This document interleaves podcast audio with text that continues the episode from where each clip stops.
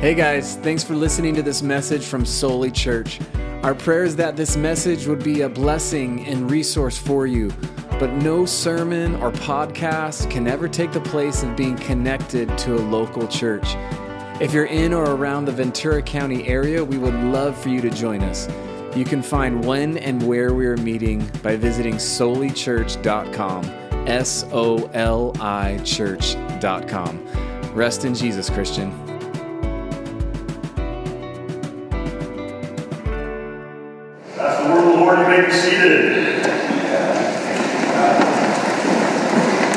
Your Bibles open right there to 1 Corinthians chapter 11.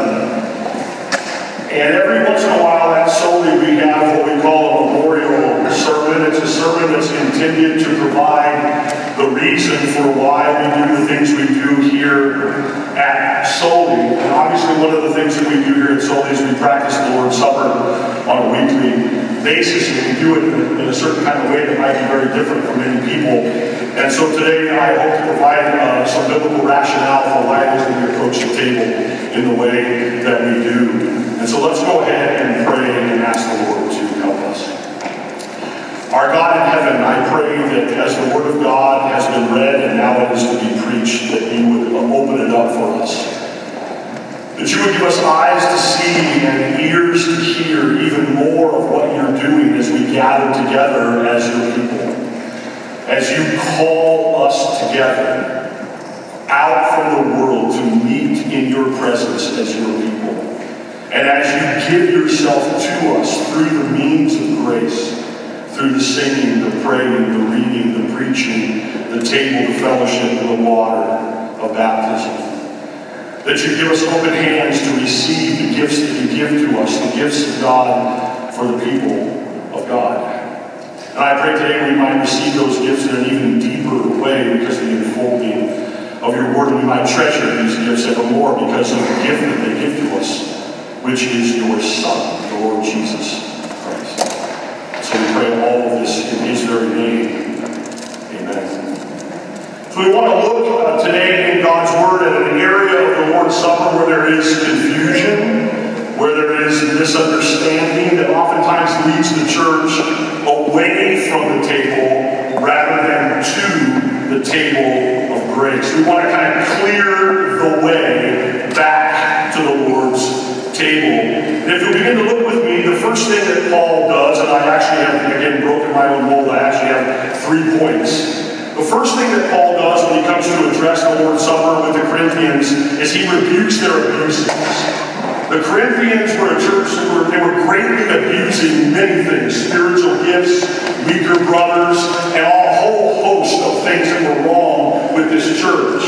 But in addition to that, they were abusing their practice of the Lord's Supper.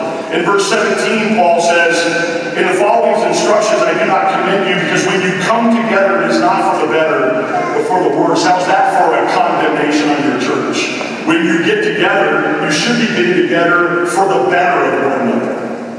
But you're coming together, and it's actually for the worse. When you guys come together, it's not the way that it should be. The reason for that is when you come together, it ought to be for the purpose of being remembered together. To put on display the unity of the body of Christ. But that's not what's happening. Verse 18 says, For in the first place, when you come together as a church, I hear that there are divisions among you. So they're supposed to come together, and as they come together at one table, and as they come together as one body, it is supposed to be to reunify the unity of the body of Christ. But rather, the table is actually a place where there are divisions and the fracturing, the fracturing and the shattering of the body is on display. This borderlines on the demonic. Course, you have to remember these people are living in an honor shame culture. They're being saved out of an honor shame culture where the way of life was to honor the wealthy and honor the patron and to despise and diminish the poor and the weak and the marginalized of society. And this had crept into their practice of the Lord's Supper. So that Paul's actually satirical the end of the verse, in verse 19, he says, For there must be factions among you, in order that those who are genuine may be recognized. This is the way you guys roll in life, right? You have to, you have to break up the little groups. You have to break up the little, we're on the in group and we're on, you're on the out group and you're not part of our group. We have to do that so that you guys know who's the real people are. And so he's not poking satirical fun at them, but he's not happy with what's going on at all. As a matter of fact, he goes so far to say that their practice of the Lord's Supper is not even recognizable as the Lord's Supper. Look at verse 20. When you come together, it's not to eat the Lord's Supper. It's not the Lord's Supper that we. Supposed to be. But that's not what's happening here. It's not even recognized. The reason for that is, verse 21, for in eating, each one goes ahead with his own meal. One goes hungry, and another goes drunk. Here you're turning this into a drunk fest. You're turning this into a feast uh, of gluttony. You're turning this into where some are eating and, and, and others are getting drunk, and then there's nothing left for the broken, the needy, and the poor. On a side note, if they're gathering to get drunk, that probably answers the wine question at the Lord's table. I'm not exactly sure you can get sauce on lots of Welch's. So it clearly answers that there was wine at the Lord's table. And of course, Paul doesn't say in order to answer this, move the Welch's. He just says the answer to this is to do the table right with the wine and the bread that you've been given. And so notice the practice. One goes hungry, another gets drunk.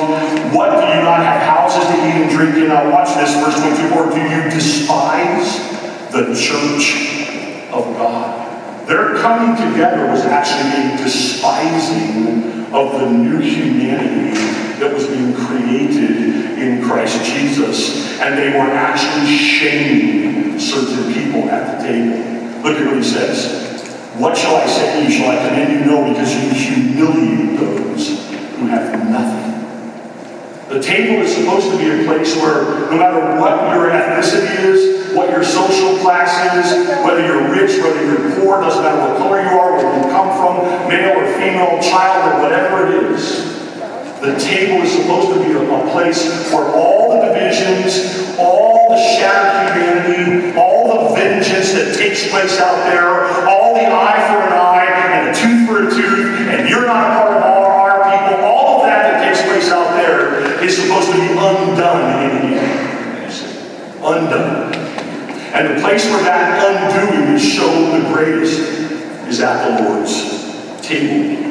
And of course, in modern day culture, they want Paul to look at them and go and commend them. Notice that in verse 17, Paul says, I won't commend you. And then he says in verse 22, and I won't commend you. You want my commendation. But I can't commend your practice of the table. All I can do is condemn it because of the abuse that's taking place at this table, the selfishness that's taking place at this table. There is no way that I will commend you for the way in which you are abusing the practice of the table. So Paul moves from his rebu- rebuke of the abuse of the table and he moves in and he resets the liturgy real quick. And we're not going to look in detail at this because this is something we've already talked about before in sermons earlier, but I just want to go over. He just resets the liturgy to reemphasize the centrality of what it is that's going on here. The first, he resets the liturgy the loaf verses 23 and 24. For I received from the Lord what I also delivered to you, that the Lord Jesus, on the night when he was betrayed, he took bread, and he given thanks, he broke it, and said, This is my body, which is for you. So that's the first part of the liturgy. That's why we do the bread separately from the cup. Then he resets the liturgy of the cup. And he says, um, uh, in the same way he took also the cup after supper, saying, This cup is the new covenant in my blood. Do this as often as you drink it in remembrance of me. So he resets the liturgy of the cup. And then he says, In doing this, in performing this drama, okay, in performing this drama of the bread and in performing this drama of the cup, you are dramatizing in a way that proclaims the Lord's death until he comes. And so this meal actually preaches just like the sermon itself preaches. So this is what Paul does. But I want you to notice what Paul does not do. As these Corinthians are greatly abusing the Lord's table, and they are abusing people at the Lord's table, and they have misunderstood what the table is all about, and they are using them for their own cultural ends and purposes. You might think that Paul would say, okay, because you abuse the table, I'm going to take the table away from you. Like we do as parents, right? Give me the keys. Give me the keys, right? You're not driving the car anymore. Right? We, we take things away, that's not what Paul does. Rather than Paul taking the table away from them or saying, oh, you guys to do less. We're going to cancel the table for a while until you can get it right. Or we're going to do it less, or we're going to do it quarterly, or you should guys just do it occasionally because you guys are a mess. He doesn't do that. His pastoral purpose is not to have them celebrate the Lord's Supper less, to celebrate the Lord's Supper rightly. His pastoral purpose is to reform the abuse so that when they come together, they will come together and faithfully enact and participate in the Lord's table. As a matter of fact, five times in verses 17 to 34, he uses the phrase come together. When you come together, when you come together, when you come together. In other words, the purpose of the gathering, of coming together, always includes this table, and it needs to include this table rightly. In other words, we need to reverse verse 20. When you come together, it's not the Lord's Supper that you eat. We need to reverse that so that when you come together, it is the Lord's Supper that you will be eating. And so Paul, he rebukes the abuse. He resets the liturgy, and then that leads us into the purpose of the sermon today, where we want to spend the bulk of our time. Paul then reorders the practice of the supper. So we're going to look in detail at these verses. I just lost the other ones. The hint of the entire thing where the misunderstanding oftentimes takes place, where the confusion often takes place, is in verse 29. Verse 29. For anyone who eats and drinks without discerning the body eats and drinks judgment on himself. So the entire passage, Paul's rebuking the abuses, Paul's resetting of the liturgy, and now Paul's reordering of the practice, it all hinges on what it means for the one coming to the table to discern the body. To discern the body. So let me lay this out here at the beginning, okay, and then you will will let this unfold. Whatever the answer to the problem is at Corinth, it is not and has never been the worthiness of you. It is not your worthiness. And so we have to get over that right now. This passage is not about the worthiness of the eater. Let me just be as honest as I possibly can be. You are not worthy to eat this table. You never have been worthy to eat this table, and you never will be worthy to eat this table. The only worthy eaters of this table are those who are made worthy by Jesus Christ. To come to this table is found in the same place that everything else in your life is found, and that is in Christ alone. Christ plus or minus nothing makes all of us worthy eaters. The, your performance during the week or lack of performance during the week. The things you did that you should not have done, the things you did not do that you should have done, none of that has anything to do with qualifying qualification for getting into heaven. And that is Jesus Christ and Christ alone. So Paul is dealing with something else here, and we need to find out what it is, because whatever it is that Paul is talking about, it's important. Okay? Because we have to take the judgment seriously. Look at what he says. In verse 29, he says this For anyone who eats and drinks without discerning the body eats and drinks judgment on himself. So there is a legitimate judgment, a true judgment that takes place at the table. The first thing Paul says about that judgment is that it can be physical. Verse 30. This is why many of you are weak and ill, and some have died. Okay, the way in which the Corinthians are practicing the table has led to some physical infirmities in their congregation. The way in which they've been practicing the table has led God to kind of lead some of them and say, you know what, I got to bring you home early because you're causing nothing but trouble to down there. It's just the way that some people have actually died in, the, in terms of the abuse of the Lord's table. So should we take the judgment seriously? Of course we should take the judgment seriously because God takes the table seriously and God takes the judgment seriously. So not only is the judgment oftentimes physical, secondly, it's inevitable. It's going to happen. Look verse 31. But if we discern ourselves truly, we would not be judged. It's inevitable that this table is a table of judgment. There's nothing that can be escaped about concerning that. 32, the judgment, though, is it's intended to be restorative. It's, it's physical oftentimes, it's inevitable, but God's doing it to restore his people. Look at verse 32. But when we are judged by the Lord, we are disciplined so that we may not be condemned along with the world. So whatever discipline takes place in the context of the table from the Lord is remedial. It's restorative. It's intended to get us back on the right track as a church. And, oh, by the way, the discipline is not only physical, inevitable, restorative. There's a way actually to avoid it. You don't have to be disciplined by the Lord. If we can just come to the table in the manner in which the Lord wants us to. Look at verse 34. Verse 34 says, If anyone is hungry, let him eat at home, so that when you come together, it will not be for judgment. There's a way to come together, celebrate the table, and it not be for the judgment that the Corinthians are presently receiving for their practice of the Lord's table. So listen, just because this table is not about the worthiness of the eater does not mean that this table does not include God's restorative judgment and discipline on those who do not eat rightly. Okay? So we need to take this table seriously. Some of you are like, wait a minute, man, if you guys were pastors and you really cared about us and you knew that God could actually come in and start sweeping people's legs um, in, in physical infirmities and judgment from the table. Um, can we move to quarterly? Can we move to annually?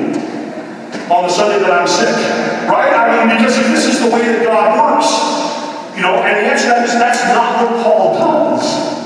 Paul doesn't say, let's just do that and let's just move into other things like, right? Preaching is also judgment.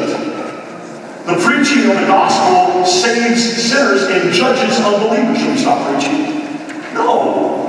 No, what you do is you preach the gospel, let God be God, and you practice the table rightly, and you let God give the gifts of God for the people of God. So the question is this what does it mean to discern the body? Everything hangs on what it means to discern the body, which means what is the body that needs to be discerned. Context, context, context. The danger here is to read into this passage apart from context. Okay?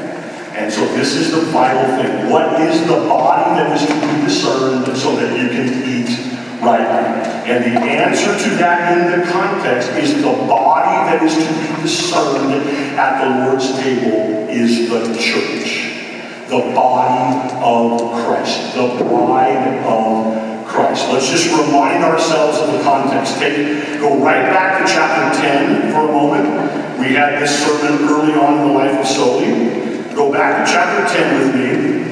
And let's start where Paul starts talking about the table in chapter 10, and we'll see how he connects the table with the body of Christ that is the church. Okay?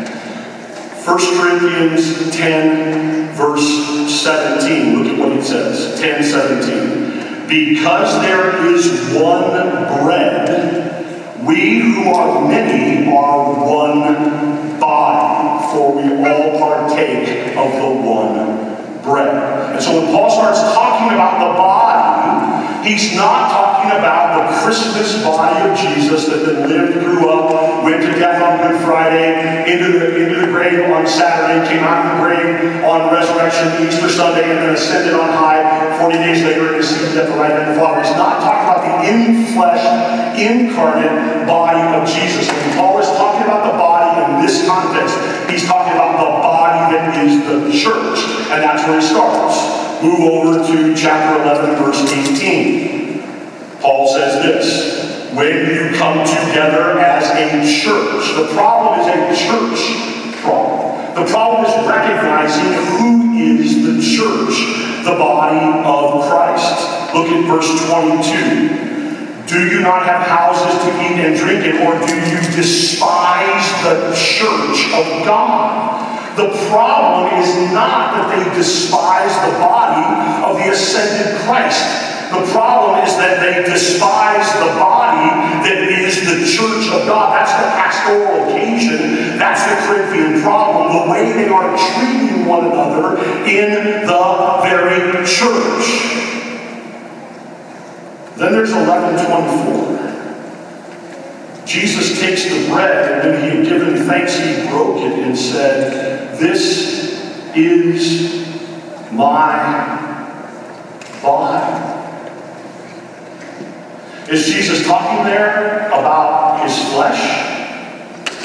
Or is Jesus talking there about his bride when he holds up the loaf? Is he talking about the flesh that he has right there in the upper room, the disciples? Or is he talking about those disciples themselves in the upper room who are his body? Yes. Right? When God threw Adam into the death sleep, ripped his side open, yanked a rib out, and fashioned it in glory, the woman. What did Adam say? This is now what? My flesh. Adam's, who are you, Adam? I am these.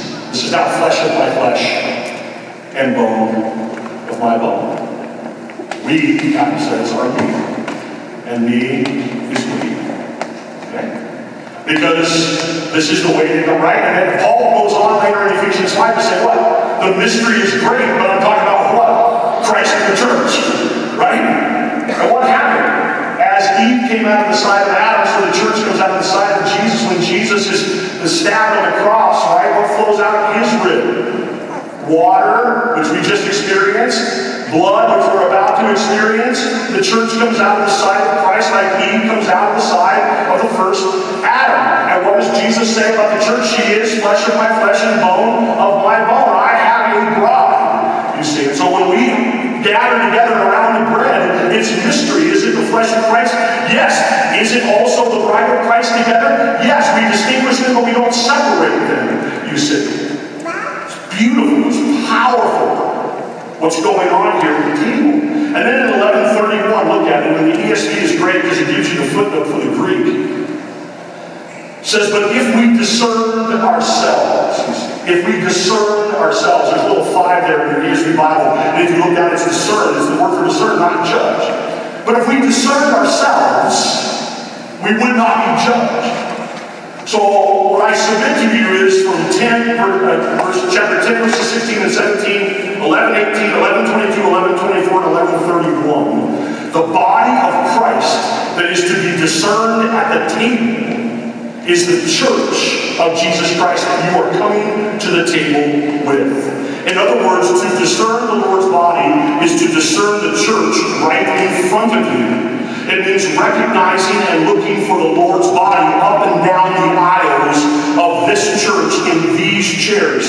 This is where the body of Christ is in all of these people. The undiscerned Christ is the Christ you don't discern in one another. The discerned body of Christ is the body of Christ surrounding you right now. The sacrilege of the uh, at the table is not in the treatment of the elements, it's in the treatment of the people who are to the elements. You discern the body in this body. And the Corinthians have eaten without concern for the body. They have eaten without concern for the poor, the marginalized, the the different among them. And they have disgraced the table because they are disgracing the body of Jesus Christ. They are disgracing the church and they are disgracing the meal that is supposed to take God's people before the watching world as we come to one people. We are created as one body before the world as we come to the table. We put on display what Jesus Christ is doing to make a new humanity here. And so if you do not discern the body in one another as you come to the table, disgrace one another, you disgrace the body that's waiting for you at the table, which is the body of Jesus Christ. So what does it mean to discern the body? It means you discern the body in one another. Are you doing that? when you come to the table, are you discerning the body in one another come? Are you that you are a. Why do you think we come to the table on Sundays? like a bride coming down an aisle on her wedding day. You think that that's not, that doesn't mean? Of course the image means something. It is the bride coming to its groom on the Lord's day to have the groom provide the gifts of God for his very bride, the people of God. And we come together, and as the body, become discerning the body in one another. It's in your faces that I discern the body. It's in discerning the body of the children of our church. It's in discerning the body of the people whose names that you don't know yet in this church that you need to know. You see, it's discerning the body as we come together, as we pass the peace with one another, knowing that everybody who comes into this room on a Sunday morning is coming in dragging chains of life, brokenness, hard lives in which they are barely able to get out of bed and come to church this morning. They're coming for rest, and they need you to discern Christ in them. They need you the body in them and to provide for them the fellowship and the encouragement and the help that they need because it's hard out there. The world hates us. The world hates the body of Christ because it hates the Christ who is Lord of the body you see. And so to discern the body at the table is, is to actually have all of that craziness outside undone as we share life together at the table. And this takes us back to verse 27. Verse 27 Whoever therefore eats the bread or drinks the cup of the Lord in an unworthy manner will be guilty of the body and blood of the Lord. So here's the guilt that brings the judgment later on. Okay? The guilt that brings the judgment later on, because there is a judgment, we talked about that. There can be guilt that takes place at the Lord's Supper. But notice what it says. This is very important. It says, Whoever eats or drinks the cup of the Lord in an unworthy manner It does not say, it does not say whoever eats the bread and drinks the cup of the Lord as an unworthy eater or drinker. That's not what it says. That's not what your Bible says. Okay? So this is not about the worthiness of the eater. It's about the worthiness of the eating. Huge difference. It's not the who that eats, it's the how we eat. It's the way we eat. It's the manner that we eat. It's the way we receive the bread and the cup. It's the etiquette at the table that we are supposed to have for one another. Not whether or not we happen to be perfect enough or clean enough to come to the table on a given Sunday, because none of us are. That's why we have a confession of sin early on in our worship service. Okay? You're all by, by the time you come to the table, we've already had that time for you to confess your sins personally to the Lord. We've had that time for you to make things right with God. But that's unrelated to this. Okay? That's not about this. Okay? Please understand that. What Paul is looking, look at what the words of your Bible actually say. Whoever therefore eats the bread or drinks the cup of the Lord in an unworthy manner, it's not eating by the unworthy, it's not worthy eating. It's how the eater eats, you see. In other words, there's a way that you can eat that's guilty eating. And there's a way that you can eat that is the right kind of eating. It's not a disrespecting of the elements it's a of the other guests that are coming to the table with you. It is eating that fosters and festers the shame of other people. You see, that's what's going on at Corinth. The problem at Corinth is that in their eating, in the actual table practice, they are shaming people. In their table practice, they are actually privileging people. in their table practice, they are actually dividing from one another and marginalizing one another and shattering the unity. And so Paul's concern here in this entire passage is that, is that whoever it is that is eating in an unworthy manner, the way of their eating is unworthy. And we know what that is. It's not discerning the body. It's when you come to the table selfishly. When you come to the table self-concerned, when you refuse to look up and look around at other people that are coming to the table and recognize the body of Christ in these very people that are before you. The Lord has said, St. Patrick's breastplate, right? Christ beneath me, above me, behind me, before me, around me, and what? Christ in the faces of one another. That's what we're discerning. Is Christ in the faces of one another. So what? So examine yourself. Verse 28. That's what. So go ahead and examine yourself. Look at the verse 28 with me. Let a person examine himself, then let him so eat of the bread and drink of the cup. Church, this is extremely important. Okay? Extremely important for you to see what Paul says here. Again, we, we, it's very easy for us to read a passage and then read into it and not read out of it what Paul is actually saying. Okay? So I need to stress this mightily here. It again. Let a person, in the context of everything we've been talking about, let a person examine himself, then, and so eat and drink of the cup. Did you hear that? Examine yourself and then so eat. It does not say, examine yourself and then self excommunicate. Not what it says. It doesn't say, examine yourself and then stay away. It doesn't say, examine yourself and be cleaner next week. There is no withholding of yourself from the table in this passage. You cannot find it. It is not there. It is the phantom menace. It is the phantom menace. Guess what? This does not say examine yourself and not eat.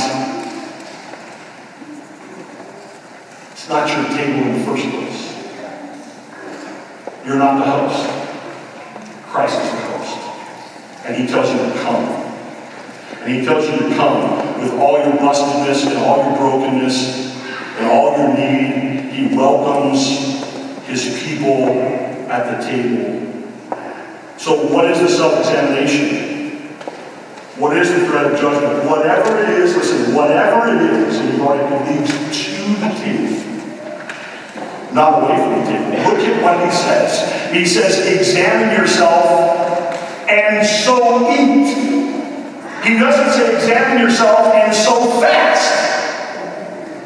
Right? That's not what he says. The whole purpose of self-examination is so that you can get the self-examination is not about your worthiness to come to the table. The self-examination is this, are you snooty?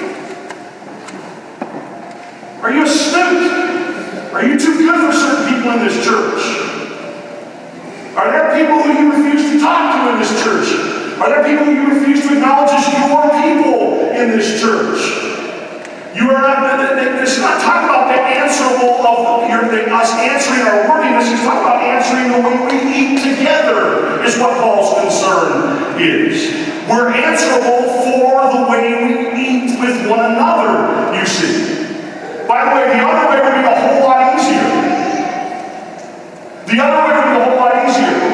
Right? Jesus, clean me. Well, please don't make me talk to anybody. Right? Jesus, fix me really quickly, but please don't make me have to pass the peace with anybody. Right? Jesus, forgive me of my sins. Make me worthy of the table, but I just want to get in and get out. All right? Can we have an in and out table? Where I don't have to get out of my car, I don't have to talk to anybody, I don't have to see anybody's face. Can we, can we do that, Lord? Can we, get, can we have a drive-through communion? Right? That's what's happening in Corinth. And that's the pastoral occasion of this passage.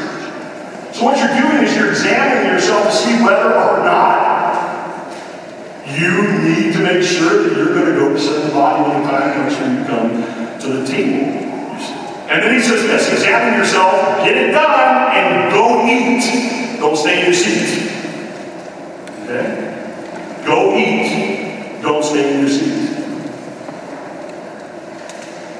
You see, church, I'm going to bring this to a close. Every single worshiper that enters this building is in Christ connected to all the other worshipers that come into this building. We are all connected to one another in Christ. We are all part of one another in Christ. And that means that your struggles are my struggles. And you want to know what?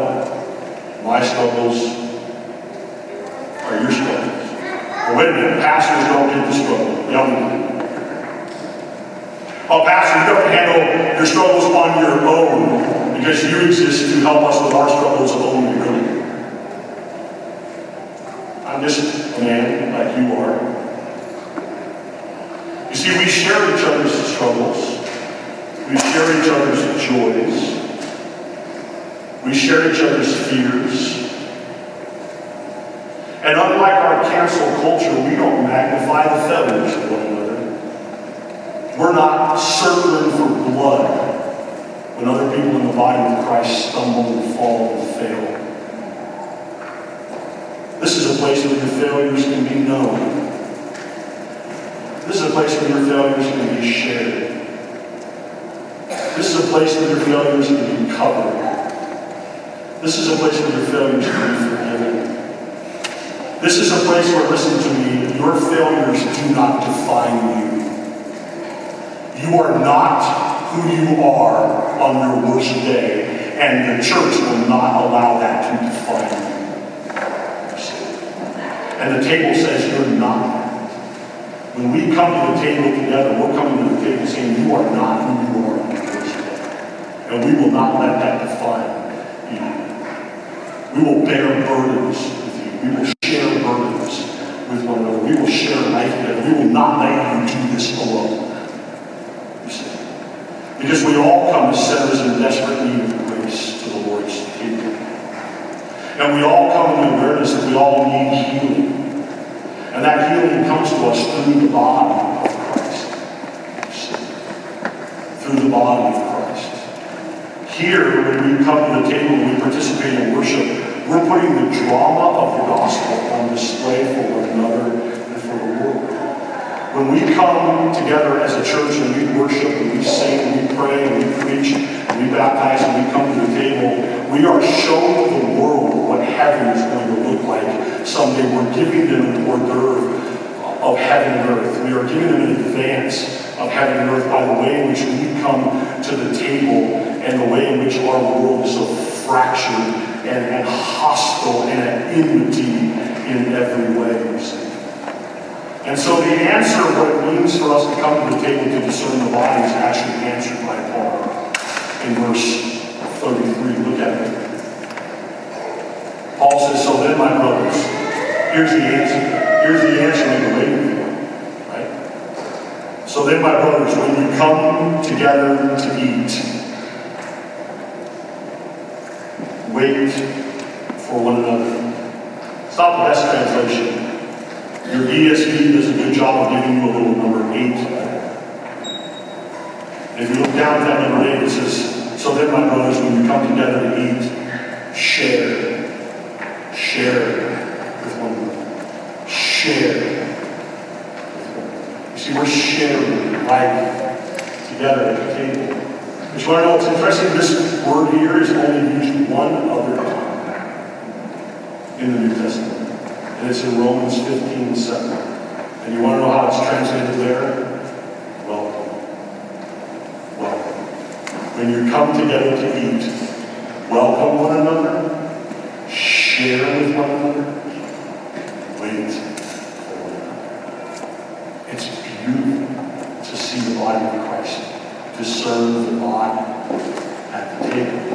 Help the weak come to the table. Help the broken come to the table. Help the limping come to the table. Help those that need rest come to the table. That is why we encourage you to pass the peace with one another when you come to the table, not as a perfunctory action to fill the space. But as a priesthood of believers, you are coming to a table with people who have just come out of a week of war. It's been war all week long. My brother Denny has been at war all week long with Beacon Hill.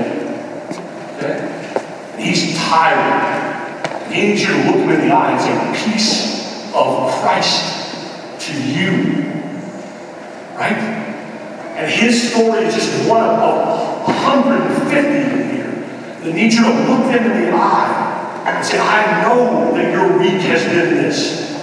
Peace of Christ to you. Peace of Christ to us. Let us come to the table today and let us discern the body in one another as we receive the body at the table. Lord Jesus, take your word and seal it unto us for the glory of your name, I pray. In Jesus'.